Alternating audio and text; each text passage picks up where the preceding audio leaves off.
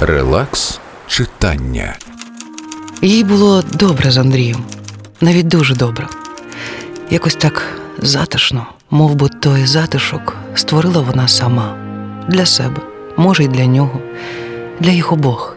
Таким було її відчуття, вистраждане, здобуте хто зна з якої глибини. З давнього часу, коли вона чекала на щастя, здавалося, знаходила, здобувала його, щоб помилитися, обпектися, втратити.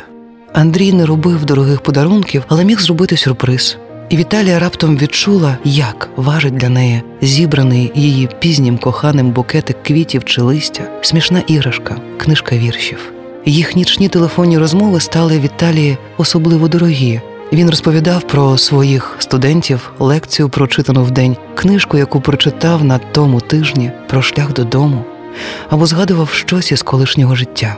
Її хотіли звільнити від нічних чергувань, але Віталія запротестувала. Їй хотілося очікувати нічного дзвінка від Андрія і чути його голос.